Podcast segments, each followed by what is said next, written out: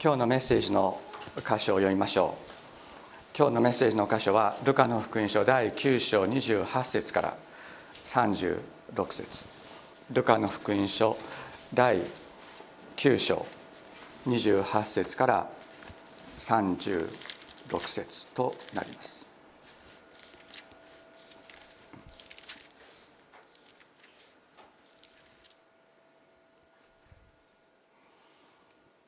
ルカの福音書第9章28節。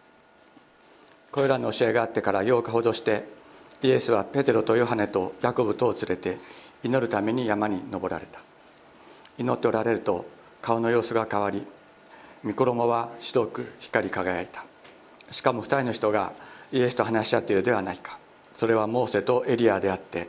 栄光のうちに現れてイエスがエルサレムで遂げようとしておられるご最後について一緒に話していたのである。ペテロと仲間たちは眠くてたまらなかったがはっきり目が覚めるとイエスの栄光とイエスと一緒に立っている2人の人を見た。それから2人がイエスと別れようとした時ペテロがイエスに言った。先生ここにいることは素晴らしいことです。私たちが 3, 3つの幕屋を作りましょう。あなたのために1つモーセのために1つエリアのために1つペテロは何を言うべきかを知らなかったのである。彼がこう言っているうちに雲が湧き起こってその人々を覆った。彼らが雲に包まれると弟子たちは恐ろしくなった。すると雲の中からこれは私の愛する子。私の選んだものである。彼の言うことを聞きなさいという声がした。この声がした時にそこに見えたのはイエスだけであった。彼らは沈黙を守りその当時は自分たちの見たことの一切誰にも話さなかった。皆さん今朝自分の顔を見てきましたか？多分あの皆さん、えー、鏡で自分の顔をご覧になって今日ここにいらっしゃったと思います。何が見えましたか？私はですねん？ちょっと太ったかな。と思ったりあ眉毛に白髪が生えてると思ったりですね。あのそういうふうに、まあ、自分の顔を鏡で毎朝、まあ、大体普通の人は朝夕2回。男はですね男は大体2回ぐらい。あ、まあ、トイレに行った時に見ることがありますけども女性はもっと頻繁に見るかもしれません。自分の顔を見て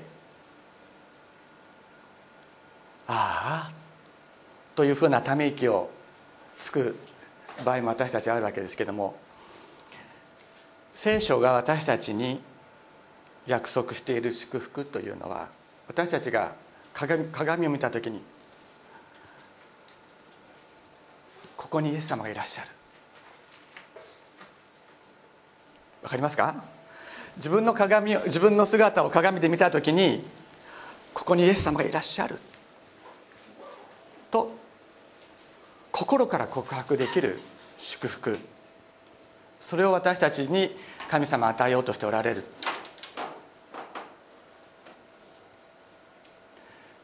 私今朝やってみたんです。メッセージは準備してありましたから。朝起きた時鏡を見てここにイエス様いらっしゃるって告白するっていうのは自分の肉の思いでは絶対にできないと思いました。できないと思いました。そこにはやはり私たちの霊の目が開かれていく必要があるのです。今から何年ほど前でしょうか。あの「ネバーエンディング・ストーリー」っていうミハエル・エンデが書いたあのファンタジーが映画になりました。で、まあ、それがあの吹けられた時に私もあの家内も一緒に見に行ったんですけれどもその中であのアトレイユっていう勇者がですねあの壊されていくファンタジーの世界を再建していくっていうそういう話の中で一番最後にそのアトレイユが克服しなければいけない関門。でそれはこれまでのどんな勇者もそれに立ち向かうことはできなかったという関門があるというところがあります。それは何何かというとそれは自分の本当の姿を見る鏡の中に。自分の本当の姿を見るということが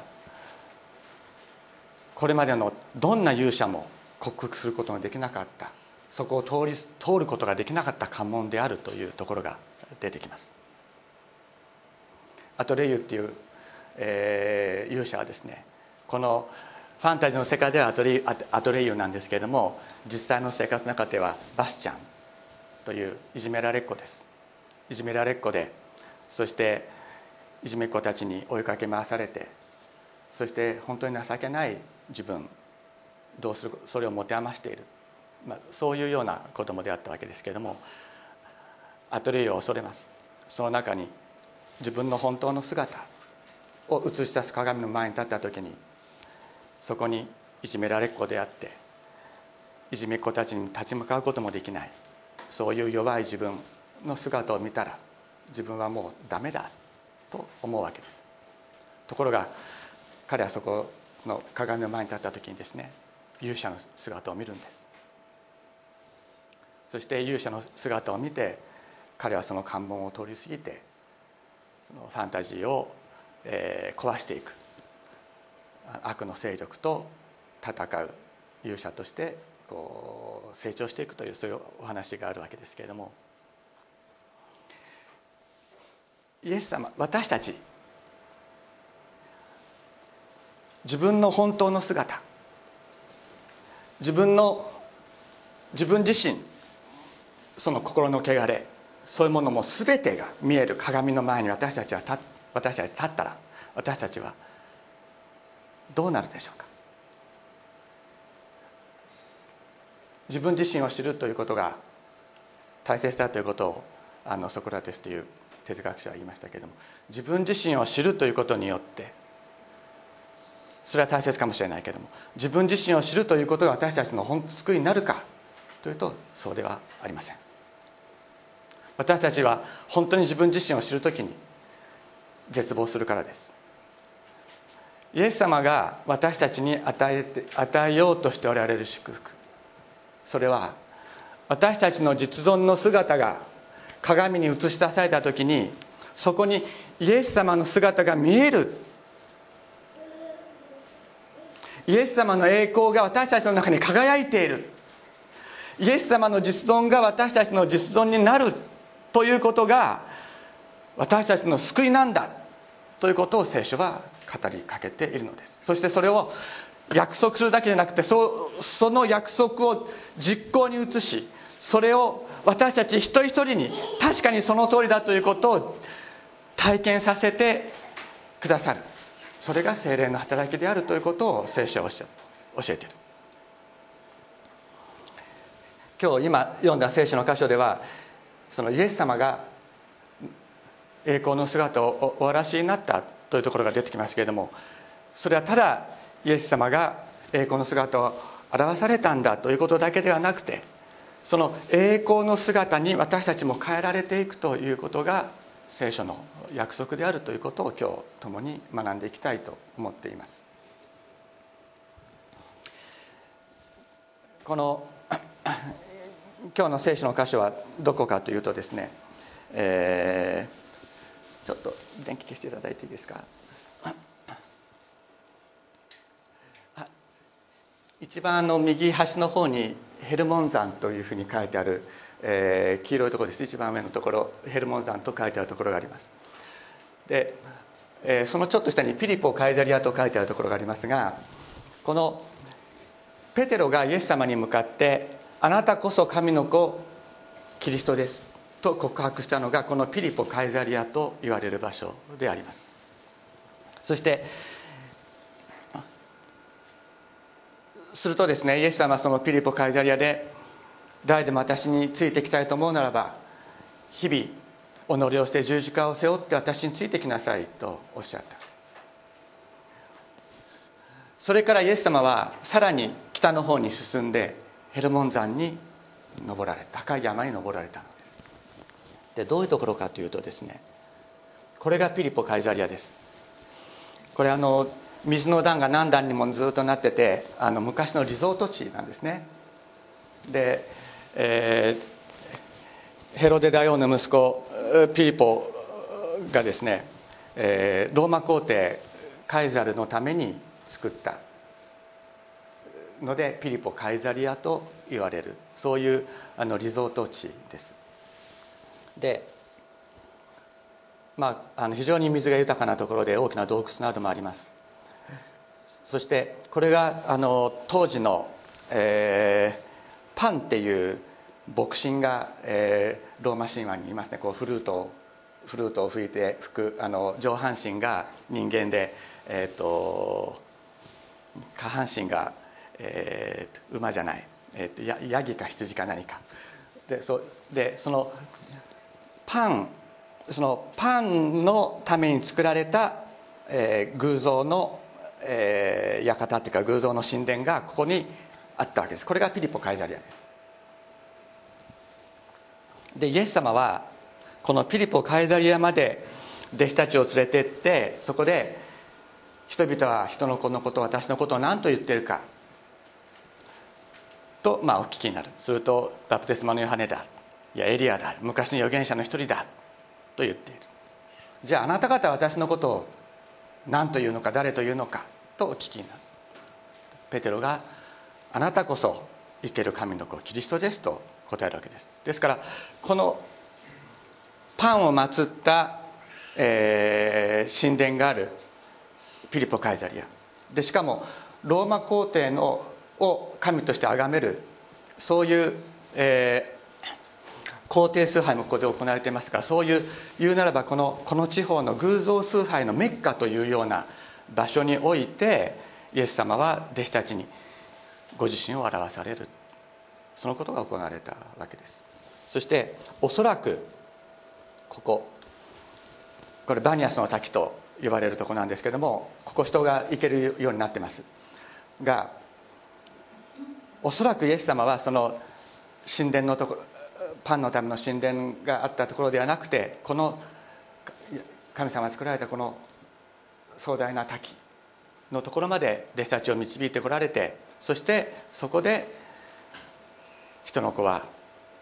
えー、人々は人のことのことを何と呼んでいるかとご質問になったというふうに、まあ、言われた。その場所はここであろうと言われています。そしてその後ですねイエス様が登られたっていうのはヘルモン山。海抜2800メートル以上あるそうです。これは冬です。そして、えー、これはあのまあ、あの冬が去って、まあ、夏ですね。あの秋秋か春、まあ、春だと思いますけれども見ていただくと分かるようにですね木が生えてないんです。ヘルモン山もう岩肌がずっと続いている。であの私も小学校6年生の時にヘルモン山あの中腹までバスで登ったことがあるんですけどももうこう石の柱がねもうこうこうどんもうずっとこう立っているようなそういうところです。で私もあのバスで中腹まで行った時にですねイエス様はこういうところを歩いてこられたのかというふうに思いました。何のたじゃ電気お願いします。イエス様は何のためにこんなあの険しいところに本当に険しいところです。今みたいに道があるわけじゃないですからそういう岩のゴツゴツしたところをイエス様は登っていかれるわけです。何のために行かれたのか。イエスこれらの教えがあってから8日ほどしてイエスはペテロとヨハネとヤコブとを連れて祈るために山に登られた。とあります。またここでイエス様は祈るために行かれたと。あります。えー、何のために祈っておられたか。でここでですねこのイエス様の姿が変わられたことをキリストの変貌とか英語ではトランスフィギュレーションというふうに言うんですけども変貌と言われるんだけどもイエス様はここで祈ってるうちに体の姿が様子が変わってそれによって神の子になったのかというとそうではありません。変貌したから神様になった日本人の感覚だとそうかもしれない。祈ってるうちにこう体の様子が変わって光り輝くようになったから神神の子になったのだというふうに日本人は考えるかもしれないけどもそうではないのです。それまで隠れていたイエス様の本質が現れた。これがここで行起こったことでありました。でいつかそれは祈っておられた時であり何を祈っておられたかというと十字架と復活についてイエス様は祈っておられたのです。この前のピリポ・カイザリアの時にやはりイエス様は祈った後に弟子たちにご自身がキリストであることそして最初長老たちに殺されてそして3日目によみがえるべきことをお教えになりました。でここでまた深く夜を徹して祈られた。その復活と十字架と復活についてさらに明確な、えー、啓示をですね神様からいただくために、まあ、お祈りになっていらっしゃるわけです。するとですねそこにイエス様の栄光の本質が現れた。隠れていたんです。隠れていたんです。隠れていたイエス様の栄光の本質が現れました。聖書ではですね神の栄光が現れたというふうに言われた時に必ずその後で神様何かなさってるんです。神の栄光が現れたはい終わりでしたってことはないんです。神の栄光が現れるとその後に必ず神様の働きがある。それは神様がこの地に直接的に介入なさる時に神の栄光が現れるのです。でそこでモーセとエリアが現れてイエス様とあの話しておられた。で、えー、モーセというのは立法の伝授者でありエリアというのは旧約の預言者の代表であります。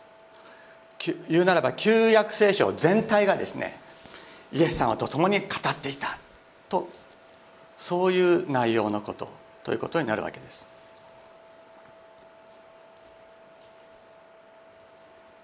イエス様がエルサレムで遂げようとしておられ遂げようとしておられるご最後について一緒に話していた。この「最後」という言葉なんですがこれギリシャ語でこういうふうに書いてあるんです。エクソドス。エクソドスって言ったらあの英語の聖書を読んでもそれはですね出エジプト記のことなんです。エクソドスっていうのは。でエクソドスっていうのはどういう意味かというと出発とか脱出という意味があってそこから死を人生の最後を意味するようにも、えー、意味のあの拡張が行われたというふうにこう言われている。何があったか。出エジプト記のエクソドス。出エジプト記においてエジプトで奴隷にされていたイスラエルの民がエジプトを脱出した時に何が行われたかというとそれは子羊の血をユダヤ人のイスラエルの人たちの家の家紋に塗ったのです。なぜかというとエジプト全地を襲う呪いがある。全ての家の最初の子供が長子が全て死ぬ。そういう呪いがエジプトを襲う時に子羊の血を鴨居に塗った家にだけはその呪いが及ばない。それによって救われて奴隷の地エジプトから脱出したというのがこのエクソドスの出来事であったわけです。出エジプトの出来事であった。つまりイエスがエルサレムで遂げようとしておられたこのエクソドスについて話しておられたのです。イエス様きっとモーセにこういうふうに言ったんじゃないでしょうか。私はこれからエルサレムに登って民の罪の贖いのために十字架にかかる。それによって民の全てが救われて罪の世界から脱出する。それはあのエジプトにおいてイスラエルの民に行ったことと同じではないのか。とイエス様がモーセにご質問になるとモーセがですね主よその通りです。あの時はイスラエルの民だけにイスラエルの民の救いのためだけにこのことが行われましたけれども主よあなたがエルサレムに行って十字架にかかられることによって全人類の罪の贖いが行われるのですとモーセは答えたんじゃないでしょうか。そのようなことを旧約の預言者たちとイエス様は語っておられた。その時にイエス様の栄光が現れたというのはまさにその時であったのです。そういうイエス様の本質が現れる。イエス様が神の子羊としての本質を表された時に神の栄光がそこに輝き輝き輝きそしてその栄光を持ってイエス様は十字架に向かって行かれたのです。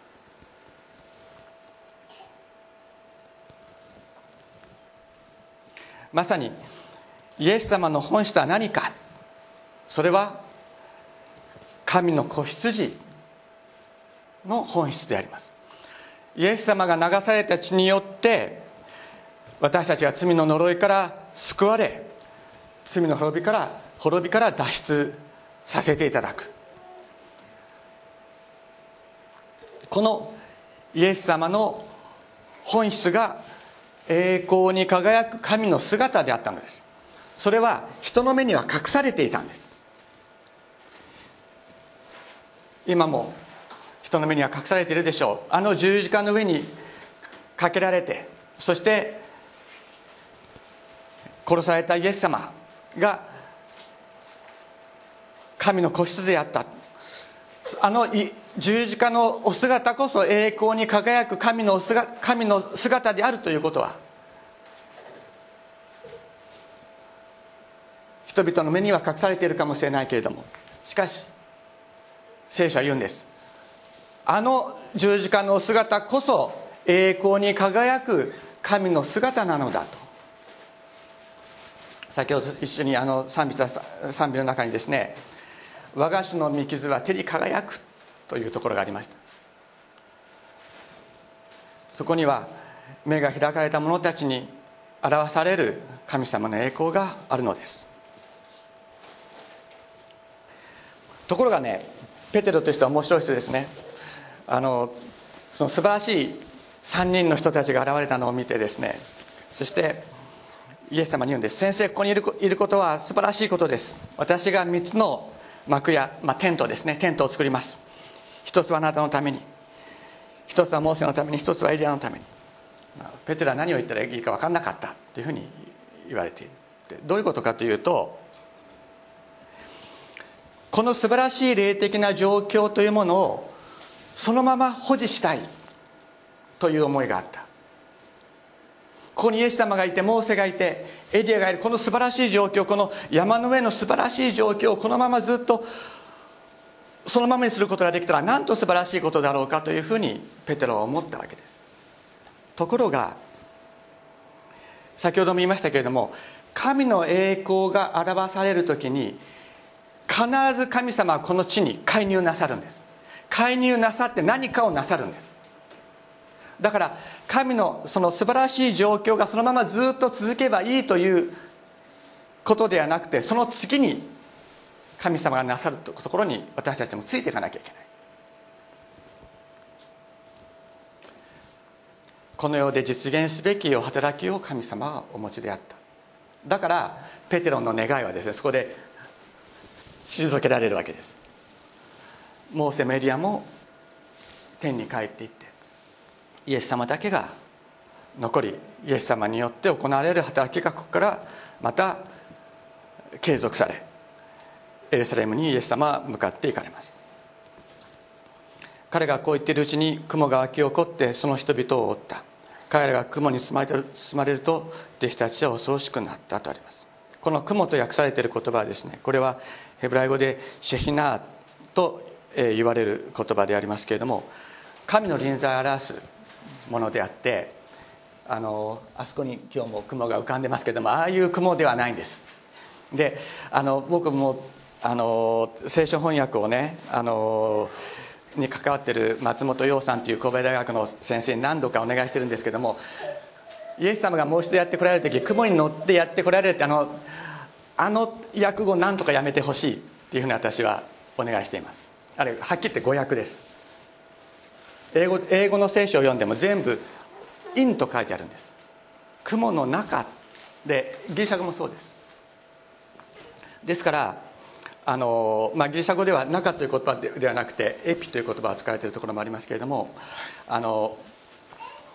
雲の上に乗って孫悟空がやってくるようにですね孫悟空が金トムの上に乗ってるようなイメージをイエス様は雲に乗って来られるってみんな日本人を思い浮かべてしまう。だけどそうではないんです。ここで雲が湧き起こった。その神の臨在神様が臨在なさる時にこういう部屋の中にでもそういう神様の臨在の雲が現れるということを聖書の中に書いてあるんですね。そのような状況が起こった。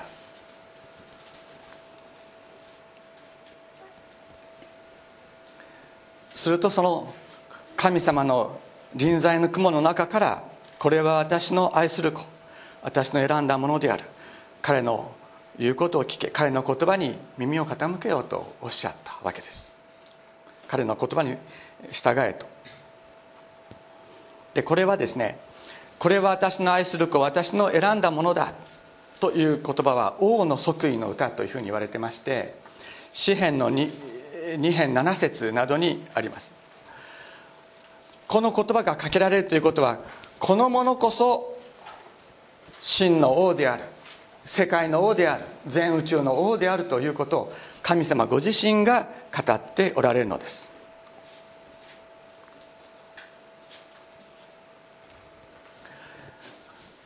このようにイエス様の栄光が表される。それはどういう栄光かというと神の子羊としての栄光なのです。全人類の罪のためにその罪の贖いのためにほふられ血を流しそして私たちの全てを贖ってくださるその神の子羊の本質が現れる時に神の栄光が表されました。先ほど私たちあの神様が私たちに与えようとしておられる恵み恵みというのはイエス様は栄光に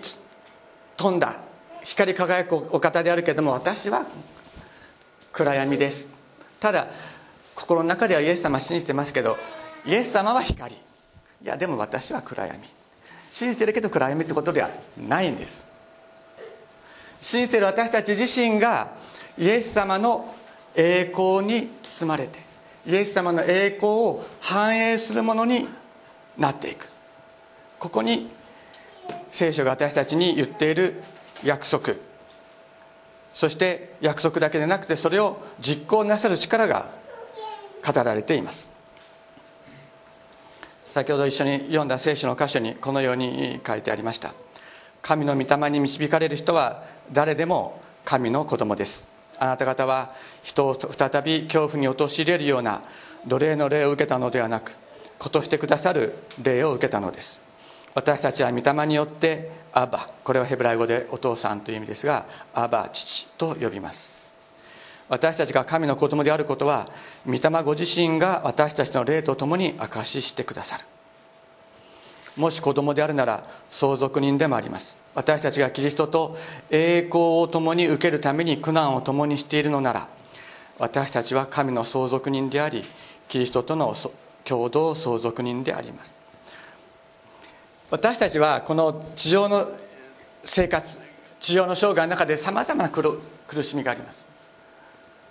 楽なことだけで生きている人は誰もいないですね。だけどこの苦しみというのはこの苦難というのは何のためにあるのかというとキリストと栄光を共に受けるためなのだというのです。キリストと栄光を共に受けるというのはイエス様が持っておられた栄光を私たちもいただくものになるということです。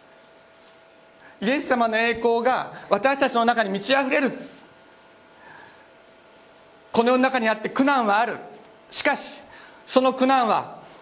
苦難で終わるのではなくてイエス様の栄光が私たちの中に満ち溢れるそういう栄光をイエス様と共に受けるためなのだ。そしてさらに言います。神はあらかじめ定めた人々をさらに召し召した人々をさらに義と認め義と認めた人々にはさらに栄光をお与えになった。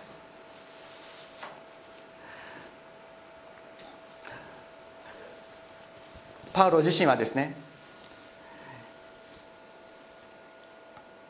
クリスチャンたちを迫害するものでした。ステパノが殺害された時にはその証人となるそういう働きをした人の一人であったのです。しかし真昼の太陽よりも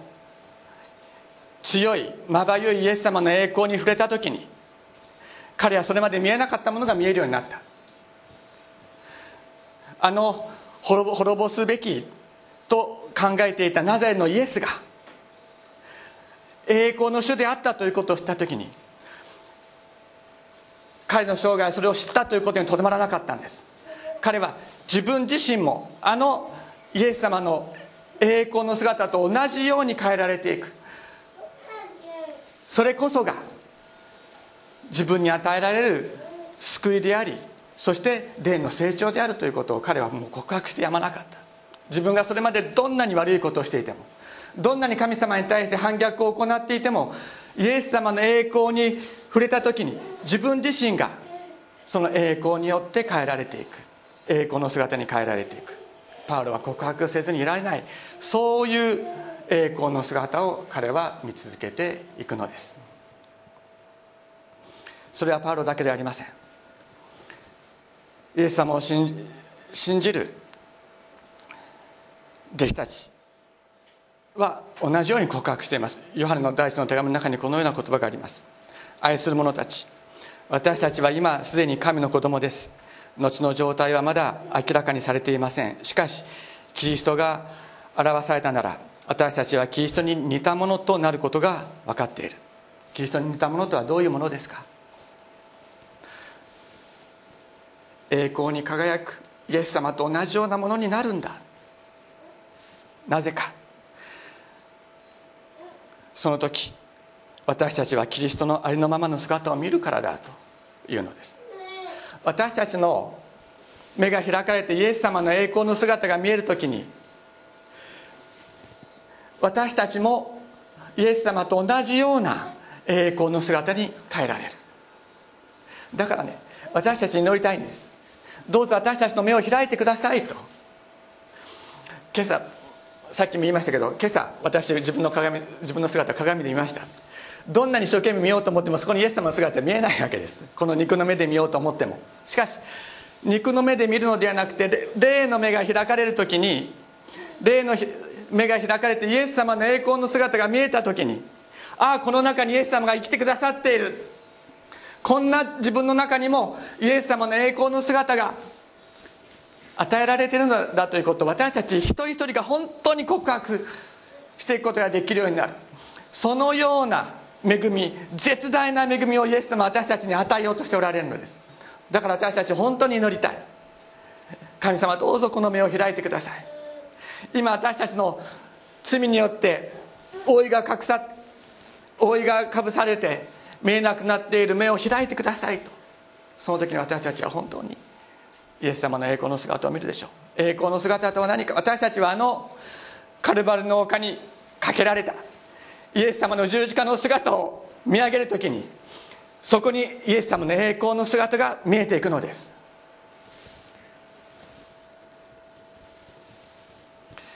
パウロは告白しました。キリストは万物をご自身に従わせることのできる道からによって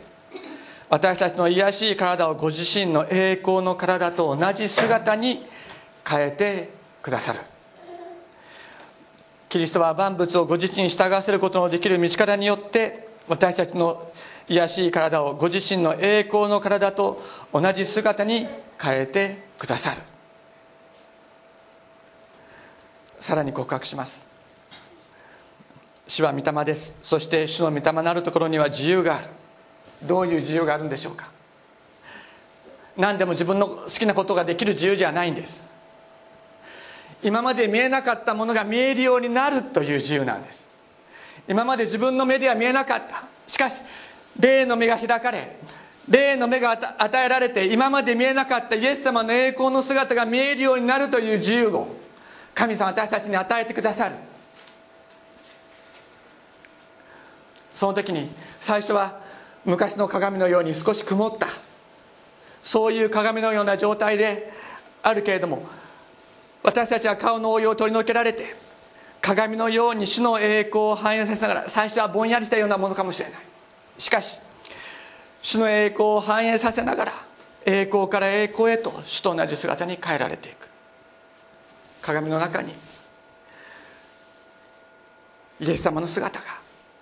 見える。前にちょっと実践してみたらいいかもしれません。朝鏡を見る。夜鏡を見る。その時に神様どうぞ。私の目を開いてください。この中にもあなたがいてくださいますと。この中にもあなたがいてくださいます。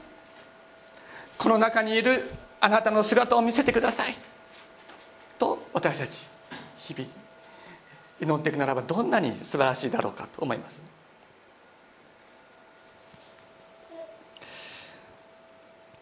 主は御霊です。そして主の御霊なるところには自由があります。私たちは皆顔の覆いを取り除けられて鏡のように主の栄光を反映させながら栄光から栄光へと主と同じ形に姿を変えられていきます。これはまさに御霊なる主の働きによるのです。私たちの中に住んでくださっている主が働いてくださって私たちの中に主の姿を見せてくださいます。3秒1曲歌いたいと思いますが「神なく望みなくさまよいしわれも救われて死を葬る身とはせられたり我知るかつては目見えざりしが目を開かれ神を褒む。今は覚悟。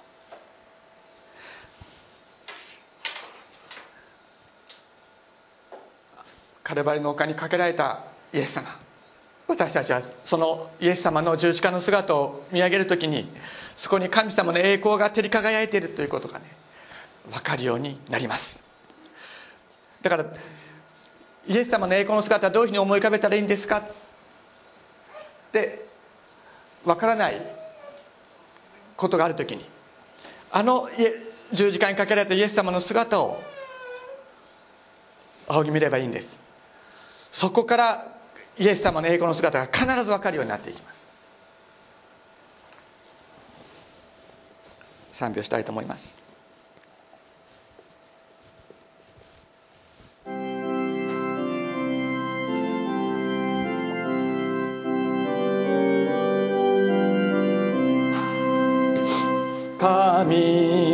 く望みなくさまよいし我も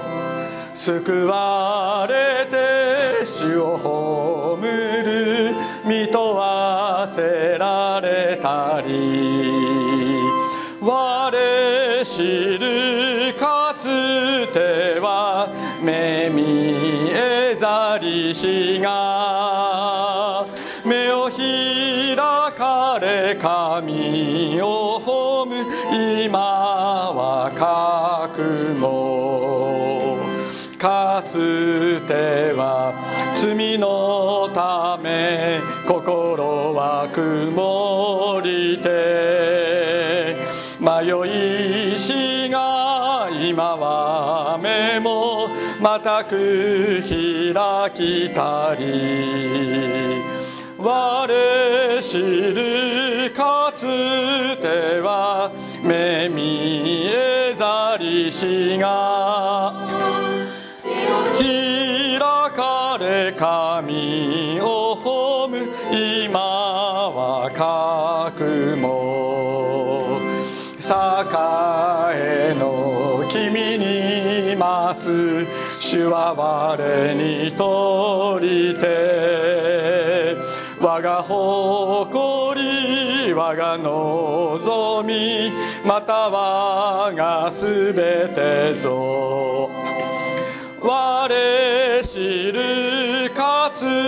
ては目見えざりしが目を開かれ神を褒む今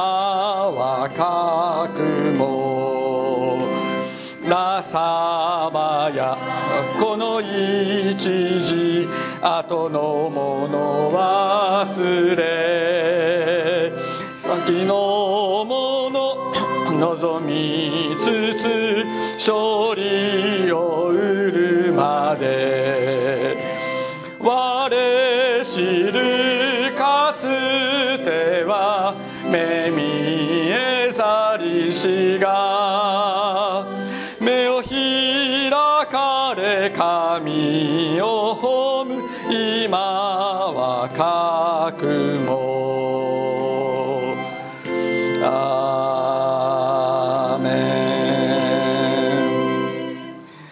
しましょう。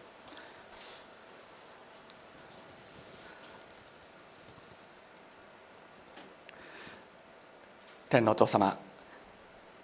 私たちの目はいつも自分に向けられ人に向けられ嫌なことに向けられまた一時的な楽しみやすぐになくなってしまうようなものに向けられております。主をどうぞ。この肉の目の罪をお許しください。そして主よ私たちにあなたを見上げる目を与えそれを開いてくださいますようにお願いいたします。私たちどんなに自分の目であなたを見ようとしても見ることはできません。どうぞあなたご自身が私たちの霊の目を開いてあなたを見ることができるようにしてください。あのカルバリの丘にかけられたあなたの十字架の姿を見上げるときに私たちの目を開いてそこにある絶対なあなたの栄光を拝することができるようにあなたがこの地上に行おうとしておられるあなたの栄光の技を本当に知ることができるようにどうぞ私たちを導き目を開いてください。あなたがこれまでに私たちになしてくださったこと今なしてくださっていることそしてこれからなしてくださろうとしておられる恵みの絶大な富を私たちが本当に知ることができるようにあなたの御霊を私たちに注いでくださいますようにお願いいたします。心から感謝して尊いイエス様のお名前によってお祈りいたします。アメン。